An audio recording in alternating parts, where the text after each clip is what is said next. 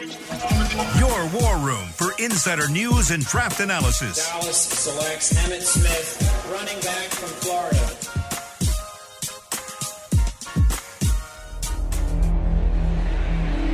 Last year, he was an absolute beast. My gosh, like, you are an animal. This guy is.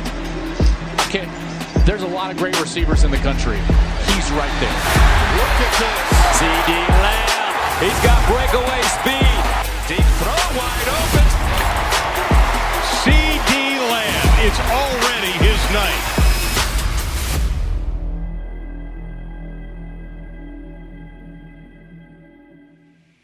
Team 40 Burger is the play. We're a week from, or a week away, I guess, a week in the rearview mirror of the NFL draft. But CD Lamb was the pick at 17, and we are still celebrating here on DallasCowboys.com and the draft show. One final show this 2020 season. Kyle Youmans, David Helman, Jeff Cavanaugh, I'm back with us. Kevin Turner, KT down in the corner as well. CD Lamb was the selection. The Cowboys did it.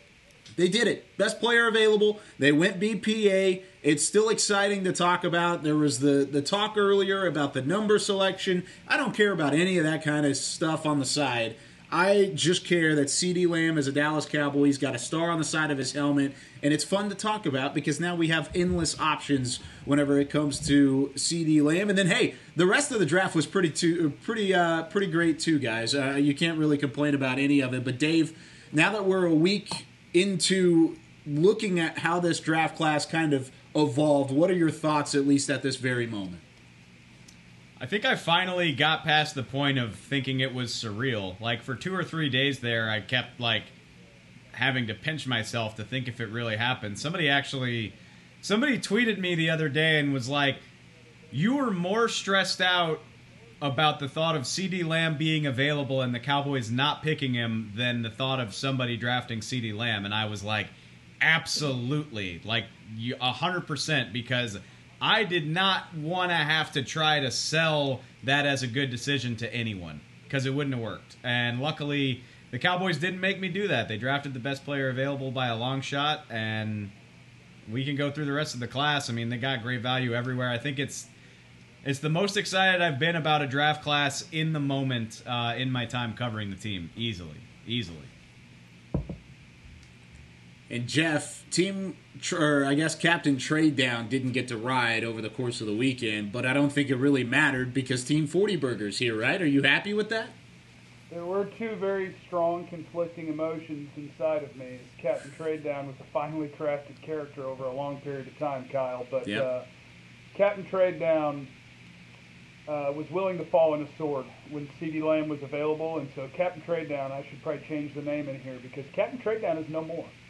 Captain Trade Down doesn't need to exist when CD Lamb's on the board at 17 and Trevon Diggs is on the board at 51. Captain Trade Down doesn't need to ride. He just needs to uh, he needs to back on into the distance. And next year, when the Cowboys are picking 32nd, maybe Captain Trade Down will be back. There you go. was so Captain- Captain Trade Down's a team player.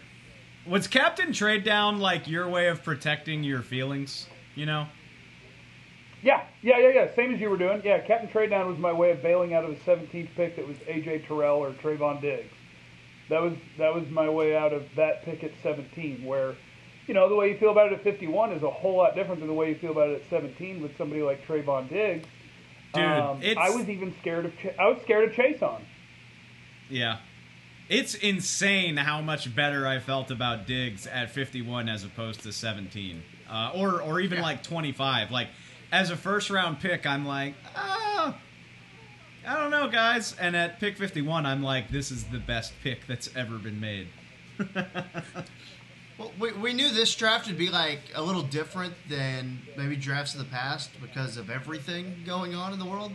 But I walked away. This is probably Tuesday night, um, a couple nights ago. I was going out for a, for a walk, get a little exercise, right?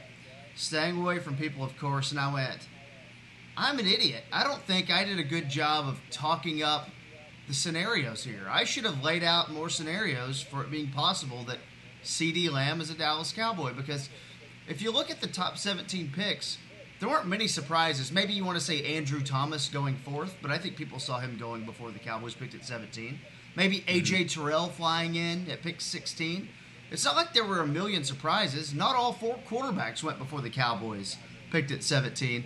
I kind of went, maybe I kind of got, got a little bit of regret in the way I talked about ah, how possible will it be to get a guy that you like? It turns out it was extremely possible, and there weren't that many surprises. So, but overall, I feel great about the draft. But I, for myself, and to the draft show listeners out there, I'd like to say I apologize. The CD Lamb thing should have been thrown up against the wall a few more times than it was, and I, uh, so yeah, I feel bad about that. You know, I actually. Oh, oh, we all got a lot to say. I love it. Let's go. Somebody go.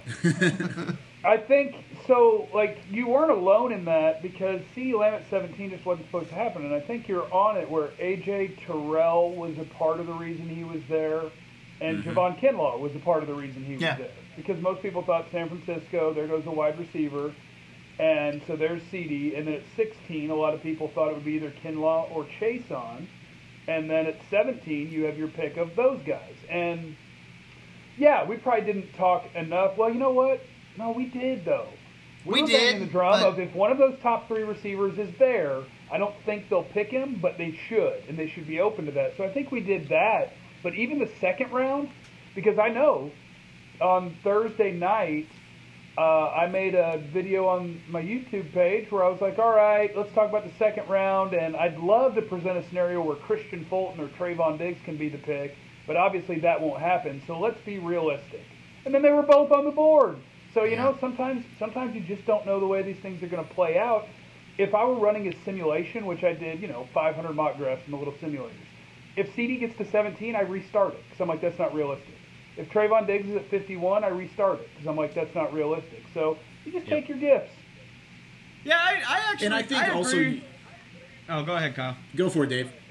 I just I agree with Cavanaugh completely. I mean, I don't think any of us thought C.D. Lamb would be there because I think we would all agree he was the best receiver in the class. I think the Cowboys thought that as well. Yep. He was number six on their board. I think he's a top ten consensus player. But we did talk a lot about the prospect of the Cowboys could be faced with a choice between a receiver who is the best possible player and a defender who really meets what they feel like they need. Like I feel like it's set up really well where they might have had a choice between a receiver and Chaisson or a receiver and Fulton or Diggs or Terrell, whoever you want to say. We just didn't think it would be CD Lamb, and I think that's actually fascinating. I was talking about this on Twitter yesterday. If the choice is between Ruggs and Chaisson, I, I won't say Jeudy because I think they probably would have picked Jeudy, but if it's Henry Ruggs and Chaisson, do they do the same thing? I don't know the answer. It's interesting to think about. I agree with that completely, and that's kind of where I was leading is the fact that it brought up that best player available debate. But if it would have been another wide receiver, would it have been a debate? Would it have still been Chaisson, and you would have still gone with need? I think it was the fact that C.D. Lamb was so highly elevated on their board, the fact that he was the number six overall player. He was number one on their board in terms of wide receivers, and he was number one on all four of our boards as a wide receiver. So the fact that i he fell was surprising, but to KT's original point, the fact that he fell wasn't necessarily as uncommon as you would think. It, it, you see it every single year. One of those top players ends up falling into your lap, especially right in the middle of that first round. There are so many different scenarios with different players. I thought it would be one of those other quarterbacks. Maybe a team trades up to go get Jordan Love as the fourth quarterback in the top 15 picks. I thought that would have been the thing to push it, but I think it was the AJ Terrell. I think it was the pick that the Raiders made selecting Henry Ruggs. Even the Jets going with an offensive tackle at 11, I think contributed to the fact of CD Lamb actually being able to fall in their lap. Now, with all of this this fun, uh, you still got to find a, a place to put him on the depth chart. And right now it says, "Hey, he's your number three receiver." Right? I'm going to bring up the question. You're you're you've got high sky high expectations. You've got two 1100 yard receivers on your roster already. Is it possible that C.D. Lamb is that number two target instead of Michael Gallup? And we'll throw Amari Cooper in there as well. It doesn't matter. Is there a chance he's the number two receiver on the Cowboys this season? I went on record of saying that um, I think that a year from now, CeeDee Lamb is going to be the number one receiver on the Cowboys. Wow. And going into this Nice. year, and yes, I get it, $20 million guy is on the other side, but I think CeeDee Lamb brings a level of consistency that Amari Cooper Well, I think that that is where he will be. And for this year, ah, I think it's a great conversation and debate, but I don't have a strong opinion on it. I think all three of them are going to be on the field the vast majority of snaps, and coverage dictates where the ball goes. But I think CD is going to do an incredible job of building trust with a quarterback because of his catch radius and what he does with the ball after. So I would not be surprised at all if we referred to him as the number three going into the year, and a few weeks in we are like, oh, just kidding, he's two or one. I, I, I mean, you can call me, a, you can call me a coward if you want to, but I just like, I don't see why you have to have a stance on this. I looked this up yesterday. Uh, they were in 11 personnel 61% of the time last year, and I bet that'll go up this year, uh, especially when you have a guy like CeeDee Lamb on the roster. Like, so you're talking about 65% of the snaps where all three are on the field, and I would assume, maybe I'm wrong, but I would assume CD is, you know, he's probably going to spend the majority of his time in the slot because I think he can do that the best um, between him and Cooper. Um, so I mean, like he'll be third, I guess, in name, just because you typically think of your slot receiver as the third receiver. But I just think of it as all one big group. I don't really feel why you have to distinguish between the three of them, honestly. And if health is good for, for all three guys, I, I don't think it's crazy to say that you have three guys in your wide receiver group with the potential of having 70 to 75 catches. Um, that seems like a lot, and I know there's you know, targets for Zeke. I know there's going to be targets for uh, Blake Jarwin. Um, although I could see Jarwin having less of an impact in terms of total number of catches than like Witten had. Um, I, I think it, it's a lot to ask of a rookie wide receiver to come in and catch 70 balls. I'm not doing that, but I mean, the upside here is outrageous. And the types of ways you can get all of these guys the ball, especially Cooper and CeeDee Lamb, the types of ways you can get them the ball, whether it's down the field or whether it's short, screens. You know, there, there's so many things that you can do to kind of get the passing game going now. And, and this is kind of why I'm glad that they weren't scared to pull the trigger on CD Lamb, not only because of him, but just the offense did need another wide receiver. If we came out of this draft without CD Lamb, let's say we got Chaisson and Diggs, we would be going, well, who's our slot wide receiver? And maybe they addressed that position during the draft. But now my biggest question is Tyron Smith's back. And who's going to win the left guard and center and get all that figured out. But my questions are now about the offensive line, and they're not about any of the skill position players. And I think that's huge. In this day and age of the NFL is, you don't need to have questions about your skill position players. You need to know what It's- they can do and have confidence in them. It's really crazy to me, and I think you know, ninety-five percent of people love the Lamb pick, but I, you know, there have been some people that, have, you know, they had they needed defense, they had to draft a pass rusher, they had to do this, as if receiver was not a huge need. Like the depth chart behind Gallup and Cooper's terrifying. Uh, it's absolutely scary, and so people acting like this was a luxury pick, I think that's insane. Because you need three receivers in the modern NFL. You need three good receivers, preferably. Um, so I, I never really understood that. And I mean, if you go back and look, like, let's say they pick K'Lavon Chaisson, your options at pick 51 were Denzel Mims, which that'd be fun, and uh, Van Jefferson. And your options, if you wait until the third round, it was pretty much just Devin Duvernay or bust.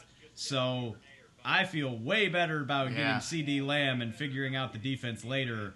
Uh, and that's, I mean, not a knock on, on Denzel Mims. He's a good player, but I'd way rather have CD Lamb.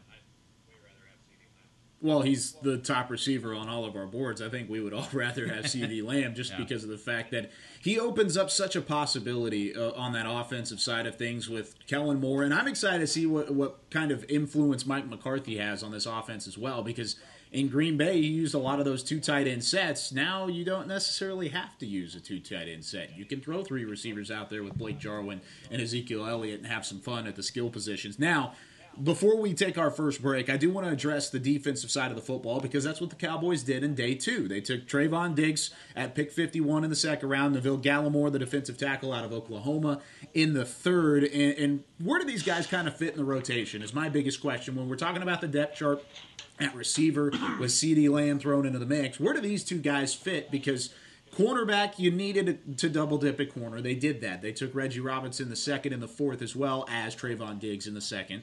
And then you also you add to that beefed up defensive line with Gerald McCoy, Dontari Poe. Now you throw Neville Gallimore in there. Where do you guys see this kind of playing out, and where do you expect these rookies to land when it comes to the depth chart? I don't want to put unfair expectations on anybody because after the mm-hmm. draft, I said, however Trevon Diggs ends up, he ends up, and you don't worry about it. And a year from now, he'll be a starter because so many people's contracts will be up. But as of today, I'm buying the talk of Chido potentially getting a look at safety yeah. because every corner that they're bringing in looks the exact same. They're all 6'1, 205. That is their corners. They got the long arms. Chido doesn't. Um, I think that's the route they're going. So now I think Trevon Diggs is going to come in and he's going to start. And I think that this team is going to play a lot of press. And according to yep. Pro Football Focus, Trevon Diggs was the best in the country at press man last year. So I think that it fits. It's really weird. I said this on radio yesterday. They Will McClay was most excited by Mike McCarthy because he said players over scheme. will make yeah the, the scheme fit around all the good players. But at corner, they're not doing that. At corner, they clearly have a plan that this is what we want you to look like because this is what we're going to do. And I'm okay with those two conflicting ideas somehow. So I think Diggs is going to be a starter. I think Gallimore is going to be Gerald McCoy's primary backup and play probably 30 to 40% of the snaps. Um, I think Reggie Robinson will be a special teams demon. He mm-hmm. blocked a kick every year at Tulsa, so I think he'll do that and potentially help you in the secondary as a rookie and hopefully be a starter a year from now. So I think they had a good draft that a year from now, man, what if Biadasz is the starter? What if they're pulling five starters out of this draft? That would be absurd. It would be nice. I I'm not that ready. I'm not that ready to go there. I I agree in theory with everything that you said. I wouldn't be surprised if Chido winds up at safety, but I also think you probably want to see these guys on the field. Like coaches don't like to say anything publicly, but it's pretty easy to recognize when a guy is ready and when he's not uh, once you get on the field, especially from their standpoint. So, if you know, if when they finally get on the field, whenever that is, if Diggs is just like looks like the guy, I could see him starting, but I'm not ready to say that yet because I don't think they're ready to say that. I think you want to see how up to it he is. I wouldn't be surprised if he's like your utility cornerback. You know, Byron kind of started his career as the jack of all trades at everything. He did a little corner, he did a little safety, he played a lot of dime and nickel back. I could see Trevon doing that if he's not ready to start right away. But I mean, if he hits the ground running, yeah, let's crank it up. Let's go. Yeah, yeah, and I'll also a want to commend them for the signing of Anthony Brown, which gave them a lot of leeway. And I know you know bringing in Daryl Worley is going to uh, change things, and Maurice Canady. like they've done a lot of things. But I really love that Anthony Brown signing just to allow you to have a little freedom to, to operate in the secondary. Um, I'll, I'll move to the defensive line for this discussion. Uh, I think Trysten Hill is on the clock. I think if Trysten Hill, assuming, and I'm, I'm making a bold assumption that training camp starts on time, you know, mm-hmm. Trysten Hill, you are promised nothing. And I think Neville Gallimore could come in and win a job there. I think Antwaun Woods would still be on the roster. But I think Neville Gallimore is a backup DT on this team right now, and Trysten Hill is not. And that's feels a little strange to say maybe when one is a third round pick and one is a second round pick, but that's uh that's I think that's something that's a, a legit thing that's happening. I think you have a second round, I mean a third round player, Neville Gallimore will be a rotational. He's your backup three technique, you know, day one is the way I feel about that. And We'll see where Tyrone Crawford fits in the mix. I, am sure they'll probably try to keep him at defensive end, but I'm not counting on him for anything just because hip injuries are difficult.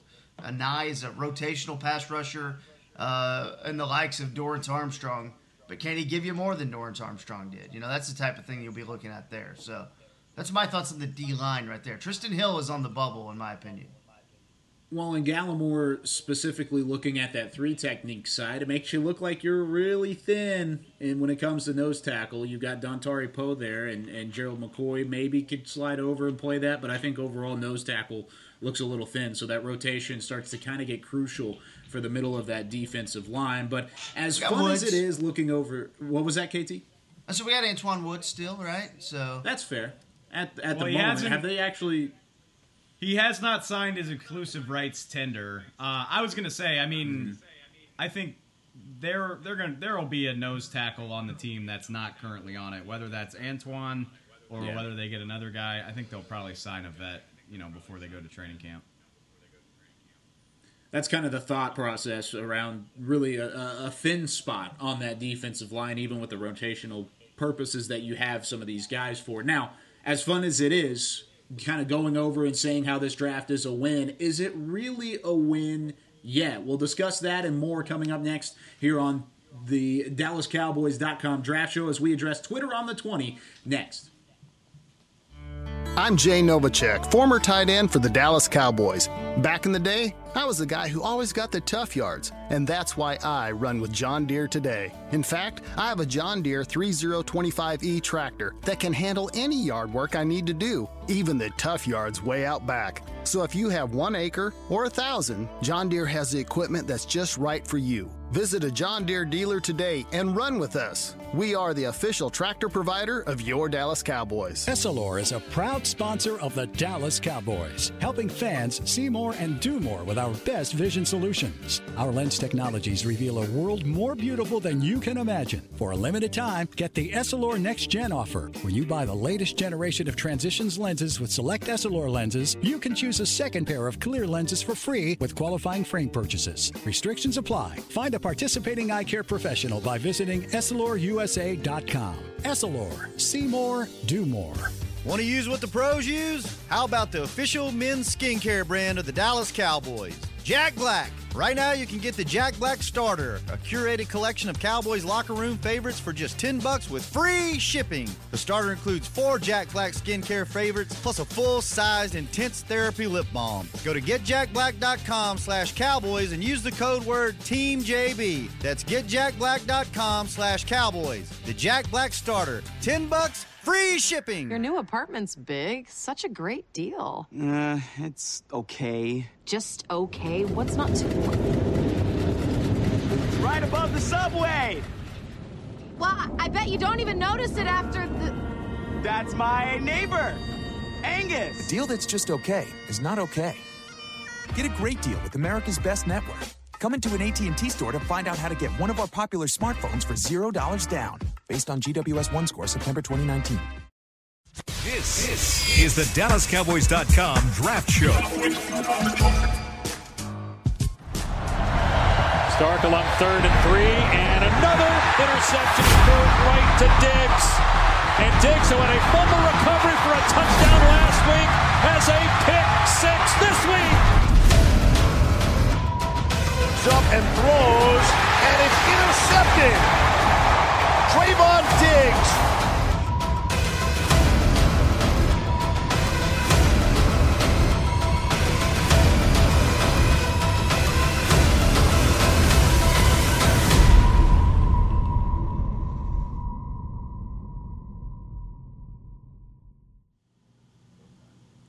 Cowboys' second round pick, Trevon Diggs out of Alabama, providing quite the conversation when it comes to that corner spot heading into the 2020 season. Welcome back into the Dallas Cowboys draft show, final draft show here of the season, and until that bye week comes up later this fall. Kyle Youmans, KT, we've got Dave Helman and Jeff Cavanaugh here as well. Time now for some Twitter on the 20.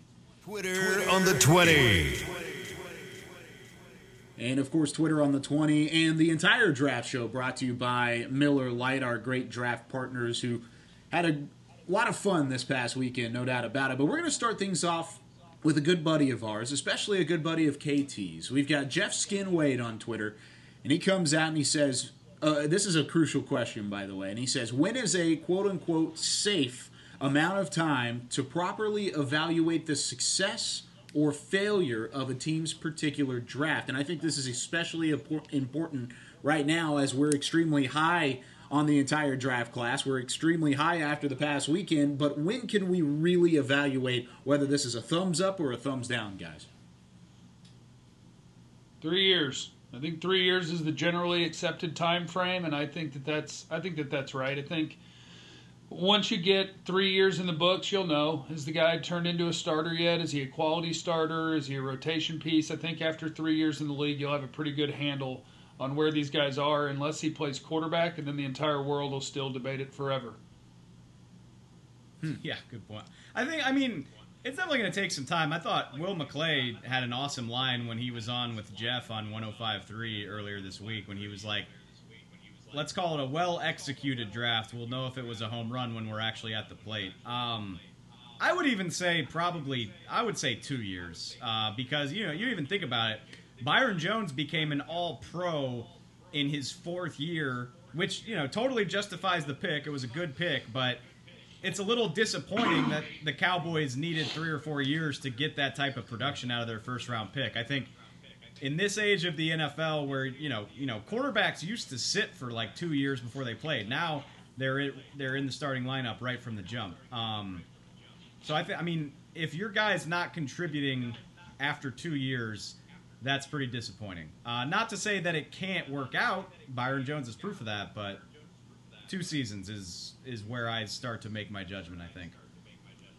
So I, I think look, yeah, everyone wants you to have like a super hot opinion here, but I'm going to kind of ride in the middle. I think it also depends on what your franchise is doing. A couple things. What's your franchise's draft history?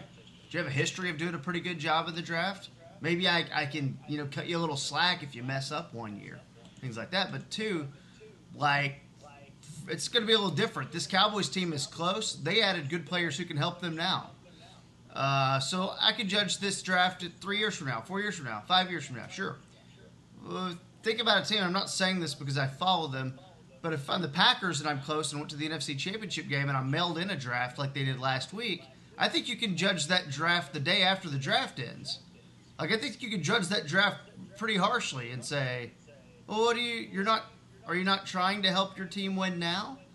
And I realize there's a Jordan Love element there, but like the whole point is, I think it depends. I think there's whole different different types of branches that you can have on this conversation. Uh, and if I'm gonna give a general safe answer, yeah, two or three years, sure. But you know, I, I Yeah, think if I you're mean- the Bengals, there's a- if there's if you're the Bengals, there's a little more urgency for you to nail a draft. So I'm gonna judge you immediately. Yeah, but I mean, you know, and not to go off the rails on a Packer tangent, but like that team got a game away from the Super Bowl with what they had. I know, like nobody is high on their draft. I don't really love it either, but maybe they're right about a lot of those guys, and everybody else is wrong. I mean, two years from now, forget Jordan Love. Like two years from now, uh, DeGuara, the tight end they drafted, and um, Allen, the running back out of Boston College, like maybe those guys are total badasses. Who knows? I don't think AJ Dillon's gonna be a total badass. Neither do I. Neither do I. But crazier things have happened. I'm just saying. I mean, you gotta at least give them. I like I said. I think rookie contracts are four years, so half of the life of the deal is when you can make a judgment on whether it was smart or not. In my opinion. Okay. And it's really easy to judge a draft really early on. I mean, look at Trysten Hill's pick in 2018. People were judging that halfway through the season because, one, he wasn't active, so you could fairly kind of talk about the fact that he wasn't playing and he was a healthy scratch the majority of the time. But you're really quick to, to kind of tab that 2018 draft as a failure with no first round pick, and then you have Trysten Hill, but you, you traded that first round pick for Amari Cooper, who you're feeling pretty good about at the same time. So uh, you kind of got to give it some time. I think I'm right around where Jeff and, and Dave are, where it's like two and a half, three years, where you start to kind of see where things develop. Now, this next question goes a little bit further into the draft, and we go back to the seventh round. This comes from Dustin Lowmiller, and he asks, realistically, could you see Ben DiNucci competing for the backup quarterback job, or is he strictly a third string or practice squad kind of guy?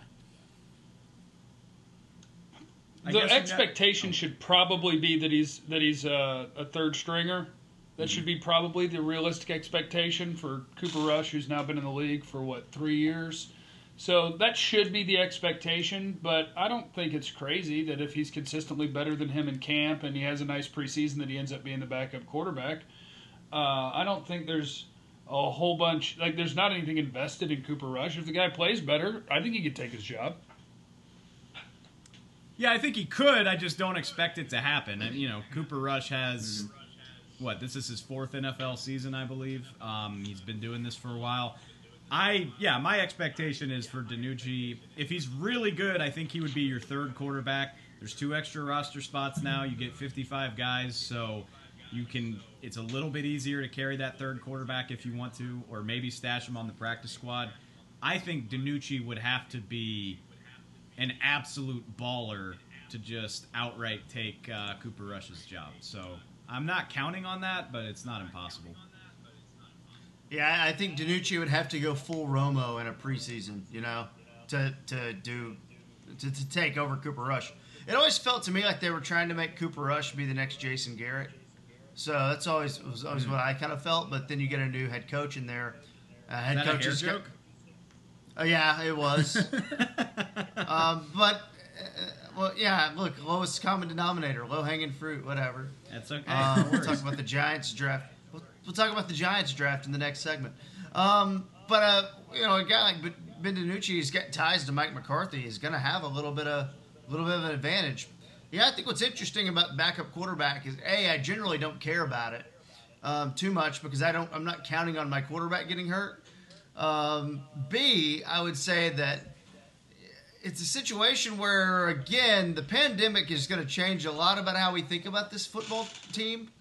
Like, what if they shorten up preseason? and There's only two preseason games. That's going to hurt Ben DiNucci's chance of making an impression, I would imagine. Okay, and kind of going off of that, our next question from Matt White sticks with the quarterback and the backup quarterback conversation, and I think it kind of adds to what KT just mentioned with the fa- the fact of the pandemic coming into it. But Matt White asked, Bengals releasing Andy Dalton, would he be a good pickup as a backup for Dak?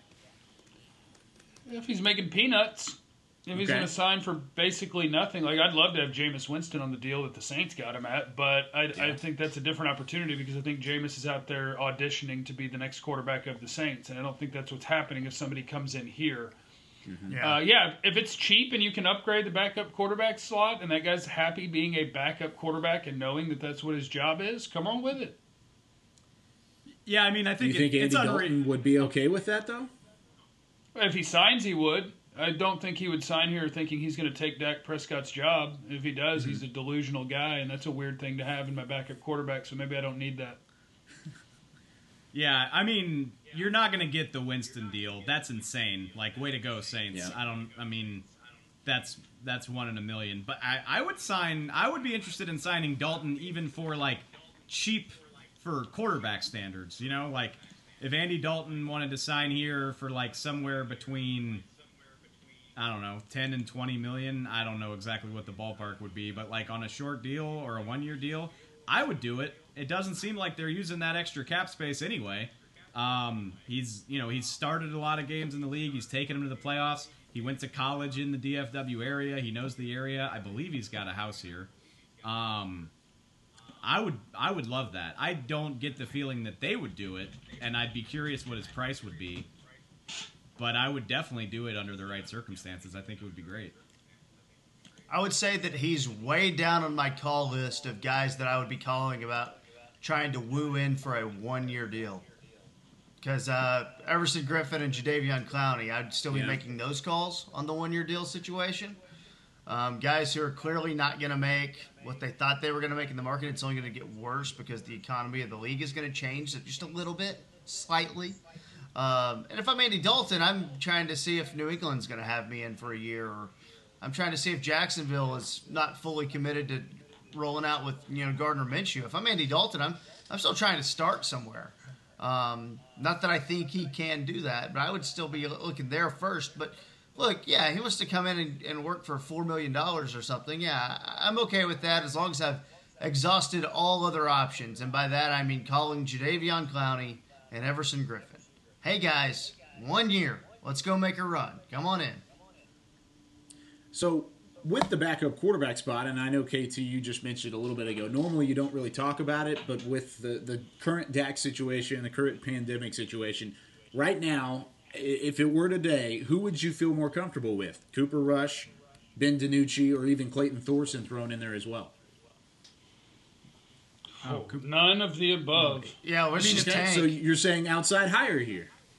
Yeah. Oh no, I'm saying that I'm saying that my quarterback is a tank who never gets hurt. That's I mean I'm not worried about it. Hmm. Dak. He I got mean, hurt.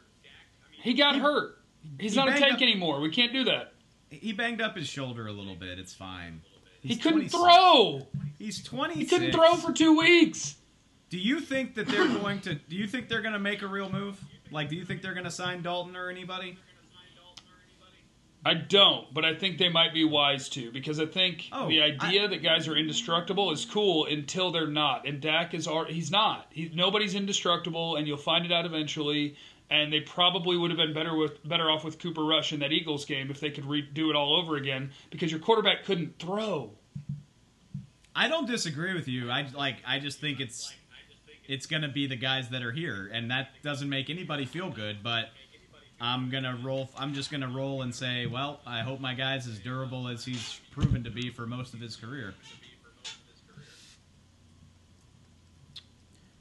Now, Yeah, final I'm- question. Oh, go for it. Yeah, go, KT. go, go ahead, Kyle. No, no, no. We're good. We need to get moving. You're right. So, final question here on Twitter on the 20, and this comes from Stephen Baird. And Baird asks, he said, What do you project as the biggest positions of need for next year's draft? Now, this is way looking ahead, I understand, but he said he wants to know because he wants some positions and players to watch for the upcoming collegiate season, assuming that it ends up happening. Who are some of those different, or what are some of those different positions of need that you think the Cowboys could draft next year? Linebacker, safety, defensive line. I, I would say. co- Oh, go ahead, KT. Go ahead, Dave. No, no, go ahead. Well, cornerback, cornerback is still going to be a thing eh, because Chido and, and Jordan are going to be gone.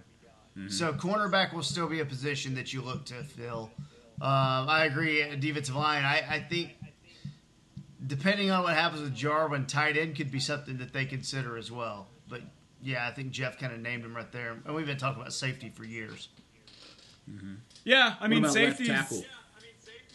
Ooh. Oh, sorry. Go for it, Dave.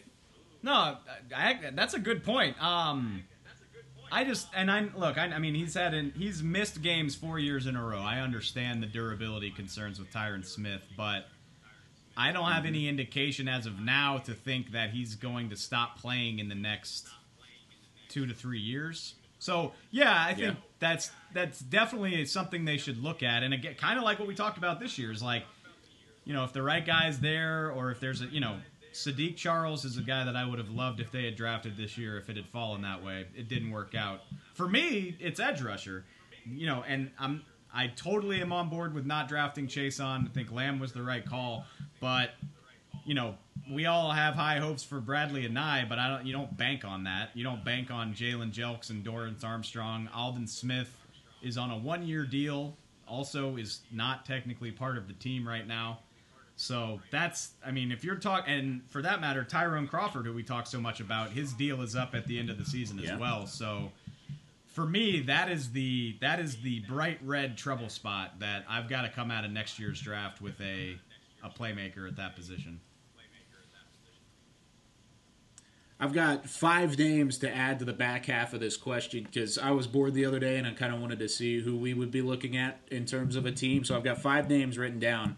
First one is Alex Leatherwood, tackle out of Alabama, left tackle. It, it, it was kind of what I alluded to a little bit earlier. He's one of those potential top 10 picks. Now, I do not expect the Cowboys, nor do I want the Cowboys to be in the top 10, but he's at least one of those top prospects. Same thing with Sam Cosmi, I believe is how you say his name, from Texas. Another guy who played right tackle, but he may even make the switch to left tackle coming up this season.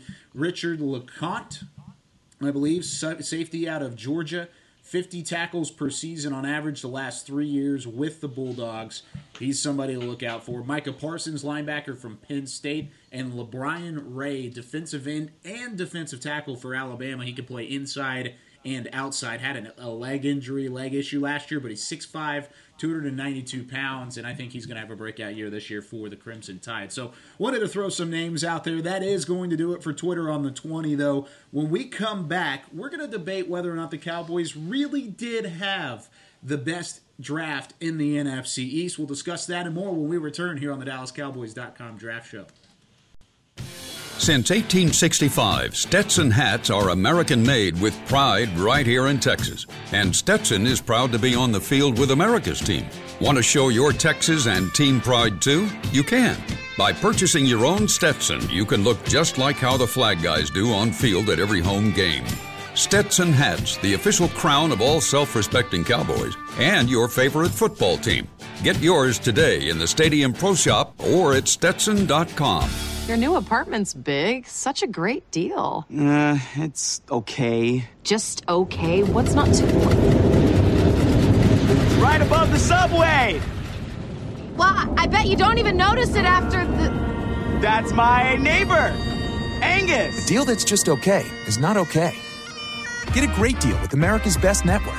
Come into an AT&T store to find out how to get one of our popular smartphones for $0 down. Based on GWS One score September 2019. Essilor is a proud sponsor of the Dallas Cowboys, helping fans see more and do more with our best vision solutions. Our lens technologies reveal a world more beautiful than you can imagine. For a limited time, get the Essilor Next Gen offer. When you buy the latest generation of transitions lenses with select Essilor lenses, you can choose a second pair of clear lenses for free with qualifying frame purchases. Restrictions apply. Find a participating eye care professional by visiting EssilorUSA.com. Essilor. See more, do more. So, you're shopping, and that's when you see it. Aisle 23. Dr. Pepper stacked from top to bottom as far as the eye can see. The phrase too good to be true comes to mind, yet there it is. A rich, delicious Dr. Pepper paradise. Wait, did did that can of Dr. Pepper just open itself for you? They all are. As if to say, so nice to treat you. And even though it feels weird to talk to a can, you pick one up and say, it's so nice to be treated. Dr. Pepper, so nice to treat you. This, is the DallasCowboys.com Draft Show.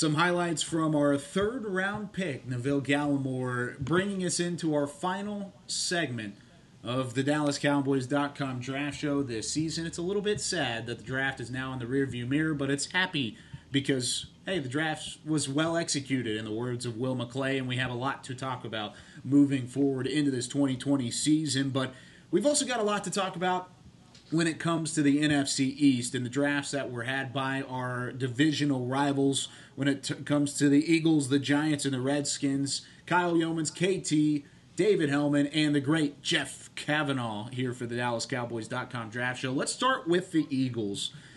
They had an interesting draft, and they were very angry at the beginning of it. Should they be angry though when it when it comes to Eagles fans? Whenever you look at guys like Jalen Reagor, Jalen Hurts, K'Von Wallace, Prince Tega Wanogho in the sixth round, by the way.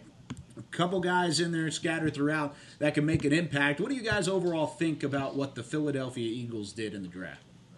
I think Eagle fans are going to do what Eagle fans do, which is be mad at stuff because it's kind of what they do. Um, and I think it's kind of dumb. I think the Eagles had a draft that makes a ton of sense. For instance, I think that if you have a quarterback, let's say, miss four games in a year, I think you have a better chance to win those games with Jalen Hurts than you do with Jordan Love. So they used a pick that was more than 30 picks later for a guy that I think can help you win tomorrow if your quarterback gets hurt because he's willing to use his legs and carry the ball 10 to 15 times a game. You can simplify a game plan, he can help you win. And your quarterback has shown that you need somebody like that on your roster. So quarterbacks are so valuable if they ever have to touch the field. The odds are Jalen Hurts is going to have to touch the field, which makes him more valuable than anybody else you were going to pick in the second round. And I think everybody got mad about the Jalen Reagor pick because everybody just reads mock drafts. Everybody reads mock drafts, and they kept seeing Justin Jefferson, and so people got excited about that. Rager was my fourth wide receiver on my board. Jefferson was my sixth. So I think they made a good decision. But I think a lot of fans, n- not everybody has the time or the want to or the access to study the players on their own. So I think a lot of people were getting excited about a certain name and he was available and they didn't pick him. And so they assumed the other guy's not good at football. And I had Reagor rated higher as a prospect than Jefferson. Mm-hmm. So I don't think anybody in the East had a bad draft. I think Davion Taylor, the linebacker out of Colorado, in the third, and K'Von Wallace in the fourth are good picks at good value. John Hightower, the Boise receiver, in the fifth is good value. The Eagles, I think, had a fine draft. You know, if you're letter grading it, I think that's a B, B plus, something like that. Uh, and I know they're they're just getting killed because they picked a quarterback. Your team needs to care about backup quarterback. Your quarterback gets hurt. Not only that, but and I I keep saying this. Like the more I think about the Hurts pick, the more I like it. To be honest, like I don't understand how Eagle fans have so little trust in Howie Roseman. Like the guy put together a Super Bowl winning team. He's done so much smart stuff. He traded up to get you wins. He makes deals during draft weekend all the time to improve the roster. By the way, they went and got um, Marquise Goodwin during the draft, which helps them in the short term. Smart. Uh, but then you have a creative coach like Doug Pederson. Jalen Hurts can be insurance for Carson Wentz. But on top of that, he can do, like Jeff said, he can do stuff as a runner. He could probably do a little, you know, nothing crazy, but a little bit of receiver work, uh, some read option stuff. I think it's really smart. And then on day three, they just threw numbers at their problems. Like they drafted two receivers, they drafted two linebacker, uh, two linebacker type players, they drafted two offensive linemen. If even like two of those guys hit, like let's say if John Hightower hits and Jalen Reagor's a good player, then your receiver core looks pretty good for the foreseeable future. So they're getting killed right now, and I won't be surprised if they look really smart in 18 months. Well, they have a type, don't they? Reagor, John Hightower, or Quez Watkins, who's more of a you know a fringe roster player right now. Yeah. But they have a type, speed guys, and they'll all mix in. They've already got you know DeSean Jackson on the team who can still run a little bit, and then trading for you know Marquise Goodwin, like as you said. Yeah, really, it's just Arcega Whitesides. They're only kind of like slower types. They're trying to get fast, uh, and I like when NFL teams in this day and age try to get fast. I think that's an important thing to do. So, now I, I thought they had a fine draft. Um, again, you know, with me, Jalen Hurts, it's not what I would have done there. I understand the rationale behind the pick, but I was probably lower on Hurts than maybe a lot of other people. But yes, they did have to, you know, approach backup quarterback. There's no denying that at all. It's just, can you get by with Nate Sudfeld or Kyle Lauletta? Nah, they obviously feel like they don't. But that's where Andy Dalton's become available and things like that. If you wanted to go that route, you know, I would have probably got something, you know, in the second round that, that could help in another area. You, know, look at their defensive line; they did so good in free agency as well. Getting Javon Hargrave to play right next to Fletcher Cox, uh, that's just really good work. So. Uh, I I, uh, I think the Eagles are going to be tough. I, I still think the Cowboys are the favorite to win the division, but I think the Eagles are going to be tough. I think Howie Roseman is one of like five GMs where if he does something, I just implicitly trust that it's probably smart. Like, not everything that they do is going to work out, but his track record since he got the job back from Chip Kelly is pretty damn good. So I don't get why everybody's hating. Well, going off of that, do you guys want to go to the opposite side of that spectrum and go look at the New York Giants and see what they did in their draft, or, or where are we going at with that? Because you've got Andrew Thomas, Xavier McKinney, Darnay Holmes. Those are all great names, but was the value correct for each one of those picks? Probably. I think the Andrew Thomas pick is the interesting one because a lot of mm-hmm. people didn't have him as their top offensive tackle. But I think I could see how a team would trust him the most out of all of the offensive tackles. You're a four year starter at Georgia that just kept getting better. Uh, and Xavier McKinney at number 36 overall, I think that's right about where he should have gone. I could have seen him going just a little bit earlier. Uh, I don't love the rest of their draft, but I think they picked two guys that are going to be rock solid starters for at least four years on their team. So I won't kill the Giants draft either. Again, I don't think there was a bad draft in the East. Yeah, I don't know. I mean, who knows how much influence Jason Garrett has at this point in his Giants career, but I don't know. Andrew Thomas just feels like such a Jason Garrett pick, like a get steady four year starter. Like I can just imagine Jason Garrett being like, ah, we really gonna gamble on somebody's upside when we've seen this guy just kick ass in the SEC for four years. Uh, so, you know, maybe somebody, maybe another tackle in this draft class has a better career, but I bet Andrew Thomas starts and plays well for a long time in the NFL. And I, I mean, I hate the McKinney pick because the Giants made it, but I like that pick a lot. I mean, that's right where they got Landon Collins out of the same school a couple years ago. That Yeah. worked out pretty well. I don't know if Xavier McKinney's as good as Landon Collins, um, but that value for that player is great. Um, I'm with Jeff. I don't. I don't have a strong opinion about the rest of these picks. I don't know if uh, Peart from UConn is going to be anything crazy, but those first two picks seem seem pretty nice. Well, they have some older guys in the offensive line. Kevin Zeitler, uh, the former Browns great, is getting older. Nate Solder is getting older. Matt Peart, the third round, that's excellent value. I liked him a lot, the Connecticut offensive tackle. Shane Lemieux in the fifth round. To me, like those are your Solder and those are your Zeitler replacements. Like you're already gearing up for when these teams. It's it's more of a building for the future type draft in terms of how they dealt with the offensive line a little bit. Obviously, Xavier McKinney will come in and likely start. And uh, I like what the Giants have done too. They added some help on defense. They signed uh, Kyler Fackrell, who can help off the edge a little bit as a pass rusher. He'll probably start for them. I know he'll play in a 3 4, and sometimes he can play a little uh, coverage as a linebacker as well. And then, you know, they signed Blake Martinez as well from the Packers to play in the middle. But you know, like they want to run the ball and they want to protect their, their quarterback who got killed last year. So those are two ways to start working on that. Draft offensive line. I don't always agree with like their direction.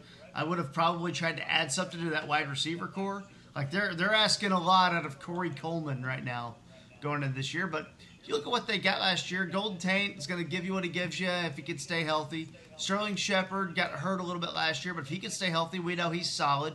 And then Darius Slayton had a great year. Like he's got you know wide receiver number two upside. So they got three guys who have this kind of like upside to, to kind of be like a number two type wide receiver.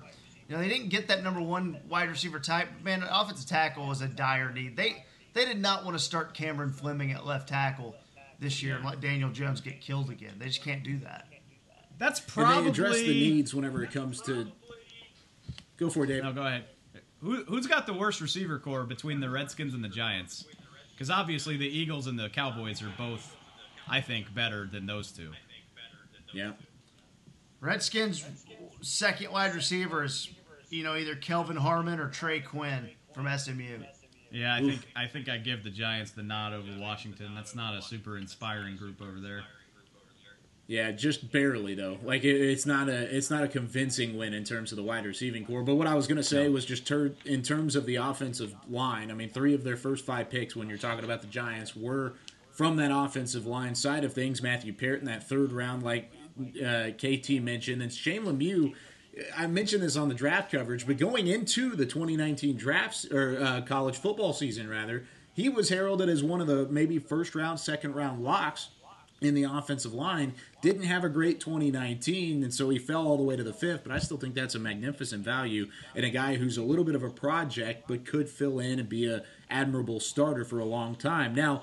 You, you mentioned the Redskins there, Dave. Chase Young, Antonio Gibson, Shadiq Carl or Charles, excuse me, a couple of their uh, overall, I guess, highlights from the draft. What are we thinking with having to face Chase Young twice a year? That's not necessarily uh, what you want, but they did go out and get Antonio Gandy Golden from Liberty to try and beef up that wide receiver core. What do we think about Washington's draft? I think, I mean, honestly, top to bottom, it's probably my least favorite group from rounds one to seven, but it has the best player in the draft, so they get credit for that. And I mean, drafting Chase Young is a no brainer, but they still got him. He's still going to be rushing the passer for at least five years. Um, so that's that's a win in my book. But then I don't know. Antonio Gibson, pick 66 seems a little early. I love Saahdiq Charles as a player, but he comes with off-field concerns that you have to take seriously. Um, you know, he only played half of last season for LSU. I wonder if he can stay on the straight and narrow with the Redskins. So I mean, you know your your top three picks. You know they oh they didn't have a second because of their trade last year for Montez Sweat. So your top three picks, you you might only have Chase Young as your your thing. So I don't love that, but again, Chase Young is a pretty nice thing to have. I think they're gonna go ahead, Jeff. I was gonna say three of their four top picks carry uh, pretty large elements of risk. Antonio Yeah. Gibson, how are you going to use him? Is he playing receiver? Is he playing running back? Is your offensive staff equipped to use him properly? And was 66 too early? Saahdiq Charles. Um, all of the things that Dave is talking about. Uh, is he going to be able to just show up and be a pro? Maybe you got a steal. Maybe you got somebody who's not going to make it. And Antonio Gandy Golden, who I liked his tape, but the 40 time at the combine and then the fact that you played at Liberty, like there's an element of risk there. So the Redskins to me are the biggest wild card where they might have hit a home run with their first four picks and they might have whiffed on three of the four. They're weird, right? Like, are they going to run Adrian Peterson back out there again? Uh, And obviously, they they'd like Derrius Guice to get healthy, and you know, there's a lot going on with their training staff and his health. Uh, you know, Terry McLaurin though had a great year. McLaurin, sorry. Um, and I think what I would say about Antonio Gibson, I, I know he's a different build, a little bit bigger, and but he's a guy I think who they might be looking to play that kind of Chris Thompson role that was so excellent for them, you know, years ago. He's a guy that no matter what, they're going to find a way to get the ball to him 10 to 15 times a game. They're going to hand it to him a few times, but they're going to throw it to him probably seven times. So I wonder if that's kind of what the role they're looking for for him. You know, another thing I'd say about their draft, when you look at uh, what they did after Chase Young, uh, Saahdiq Charles in the fourth round could could come start for them. You know, they traded Trent Yeah. Williams away. He could come start might for have them. Uh, Gandy, and he might have to. And also, Keith Ismael is a good player. Like Keith Ismael is a center that I thought the Cowboys might want to be interested in. And I, I like uh, Biadasz better than that, but Keith Ismael is a good player. Like I, they- they got some pretty good value late in the draft when I looked up and down their board. But yeah, again, eh, you know, you, you, you go, what's going to happen with Antonio Gibson? Was that too early? I don't know. I, depending on how they utilize him, he was dangerous. He's got some great highlights. He's got some really good tape, uh, playing in the slot mostly at Memphis. Um, he was very fun to watch, but yeah, 66 is maybe a little rich for me. So I think that's going to be the key. They definitely need a little more offensive firepower. We'll, we'll find out if he can kind of give that to them immediately, or and I just I can't help but think they're going to run out Adrian Peters again and play slow ball on offense. That's just not the way you The win. You one. can't win by playing slow on offense. Yeah. The ageless one. I'll I'll tell you I'll tell you uh, one thing. I feel like me as a Cowboys beat writer. This this will be my eighth season go covering the team and going to the games. I think of Washington as like the least juicy divisional rivalry for obvious reasons. Like it's been the longest since they've been good. They almost never beat the Cowboys. Like I think the, you know the Cowboys record against them is like they win like 85% of the meetings since since like 2010. But Cowboys O line versus Redskins D line is going to be some must see TV. Like you had Chase Young to what was already a pretty sturdy group, and they they traded up for Montez Sweat last year. They've got the two Bama guys, Jonathan Allen and and Daron Payne, and then hopefully they keep Ryan Kerrigan around because he's one of the most underrated players in the league as far as I'm concerned. Um, that is just scintillating stuff to watch if you're into line play. I can't wait to see that next year. It's definitely going to be much watched TV. But it, before we get out of here, way too early. Are the Cowboys the favorite in the division after the draft and the undrafted free agents that they added? Yes. I'll No? say I say I say no. I say you got to uh-huh. prove it. The Eagles won the division with an incredibly depleted team last year. I will probably pick the Cowboys to win the division because I believe that your record in one score games evens out year to year. I believe that they're going to win 10 or 11 games, but they should not be the favorite. The Eagles have built that D line even better. They've addressed their secondary, and they beat you last year with the walking wounded roster. So, no, you got to earn it. I like it. Yeah, I agree with that. I mean, I I think it's I think it's you could call it a toss up. Like it should come down to those two teams. It'll you know it'll probably come down to whether or not you can win at the Linc, just like it did last year. Um, I yeah, on paper I'd I'd give Philly a slight nod. Go earn it, Cowboys. You were supposed to be better last year and you disappointed. So Go prove why we're wrong. It's an even numbered year, 2020. Cowboys are your favorite to win the division. hey, it, it's been a while since you've had back-to-back winners, so why not the Cowboys? Let's throw that in there. But uh, got a long list of people to thank. Specifically, we'll start things off with Miller Lite. Thank you, Miller Lite, for once again being an incredible incredible draft partner. Papa John's out there as well. Dunkin' Donuts for uh, providing donuts throughout the course of the year, but specifically. It's been an incredible year of the draft show for guys like Derek Eagleton, Nick Eatman, Scott Purcell, Bucky Brooks, uh, Chris Beam, Matt Kent, Caden Gates, Aaron Gonzalez, Alex Lilly, Brian Broaddus, Dane Brugler, and then you three. Thank you guys so much. It's been fun for you guys, or just to be in the same conversation as you three, both KT and, and, Jeff, I've listened to you guys for years tr- talk about the draft, and then Dave, of course, all of your great work, work with the uh, with the Cowboys overall. It's been a blast for me this season on the draft show, and I can't wait to do it again. Great job, Kyle. It was great having you on. Good addition. Love doing this show with y'all. Uh, yeah, successful. And we'll just go ahead and take credit for the Lamb pick too. Yeah, love you guys. Yeah, guys. we willed that to happen, right? Yeah, yeah, we made that happen. Team 40 Burger rides. We'll do it again next Team year. 40 Get you ready for the 32nd pick in the draft. oh yeah, wouldn't that be great? I- that would be great. I hope. Yeah, I hope that's true. We would, if they pick That would be thirty second, we might not start the draft show until like late February if that's the case. But, Cowboys uh, select DeVonta Smith, Alabama wide receiver for Team 50 Burger. Team 50 Burger. I like it. Team 50 Burger. Okay, I like it. So we've got to start that trending between now and next April as well. But for everybody I just mentioned, that has been the final edition of the DallasCowboys.com draft show. Until the bye week of this 2020 football season, stay safe, stay indoors so we can have a 2020 football season. And thank you all there, out, all out there as essential workers as well. So for KT, for Dave Helman, for Jeff Cavanaugh, I'm Kyle Youmans saying so long one final time here for the DallasCowboys.com draft show. This has been a production of DallasCowboys.com and the Dallas Cowboys Football Club. How about this, Cowboys? Yeah!